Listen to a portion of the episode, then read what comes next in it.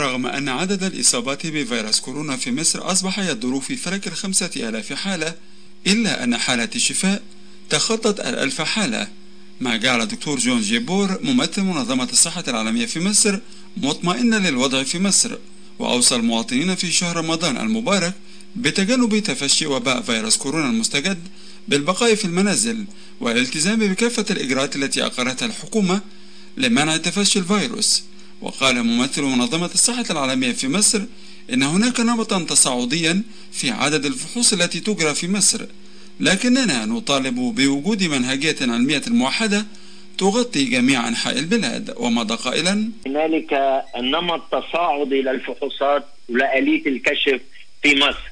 ولكن كمنظمة الصحة العالمية نحن بنطلب إنه ده كمان يكون لها منهجية موحدة على صعيد مصر كلها وتزيد أكثر وأكثر لأنه كل ما عم نعمل نحن وتكون ممنهجه بطريقة علمية أكثر كل ما بتؤدي إلى كشف الإصابات على مستوى جمهورية مصر ككل. وهيدا نحن كمنظمة صحة عالمية نوصي فيها إنه لازم يكون في مصر منهجية موحدة لزيادة الكشف ولزيادة عدد الفحوصات. بمصر بالرغم من نمطها التصاعدي واللي نحن بنشجع أكثر وأكثر لعمل الفحوصات وبالتالي وضع منهجية كاملة لتغطية مصر بشكل كامل بطريقة علمية وبالتالي كشف إصابات أكثر لحماية المجتمع المصري. ويتحدث الدكتور محمد النادري الخبير بمنظمة الصحة العالمية وأستاذ الجهاز الهضمي والأمراض المعدية بكلية الطب الأزهر عن دور منظمة الصحة العالمية في مواجهة فيروس كورونا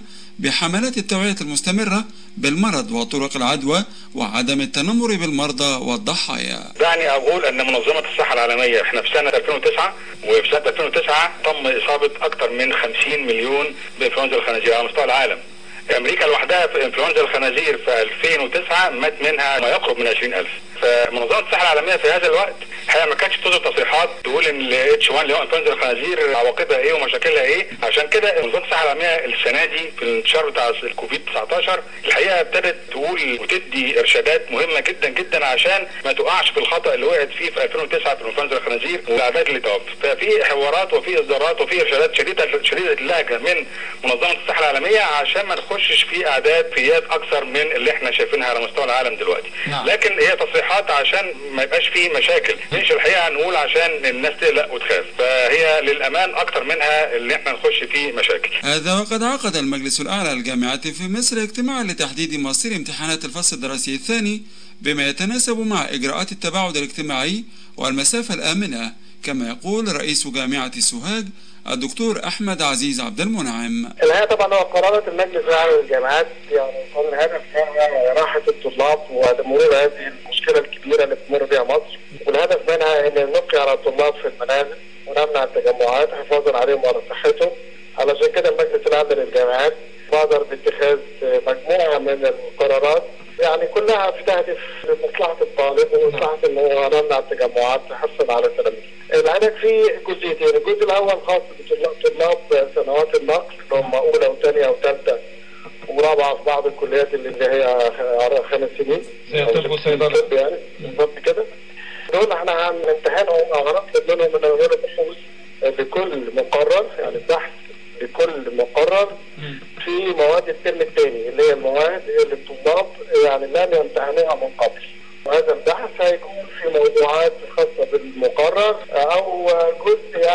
حسبما يتراءى لمجلس القسم اللي هيحدد هذه المقررات وترسل للطلاب الكترونيا. والطلاب كل طالب هيعمل فيها بحث ويرجعه للجامعة لتقييم تقييم هذه البحوث هتكون ناجحة وراسب فقط وليس عليها درجات. وفي محافظة أسوان جنوب مصر خصصت وزارة الصحة مستشفى الصداقة لعزل المرضى من محافظات أسوان وقنا وسوهاج والأقصر والبحر الأحمر. الدكتور طه محمود جابر مدير مركز الفيروسات بمستشفى حمية أسوان يحكي تجربته والمواقف الإنسانية خلال تقديمه العلاج للمرضى على مدى أسبوعين بمستشفى العزل بالصداقة. والله إن أكثر المشاهد يمكن كان إحنا اول ما رحنا يمكن في إصابة يمكن زملاء من الطاقم الطبي بعض التمريض يعني يمكن ما كانش في التزام شوية باجراءات مكافحة العدوى.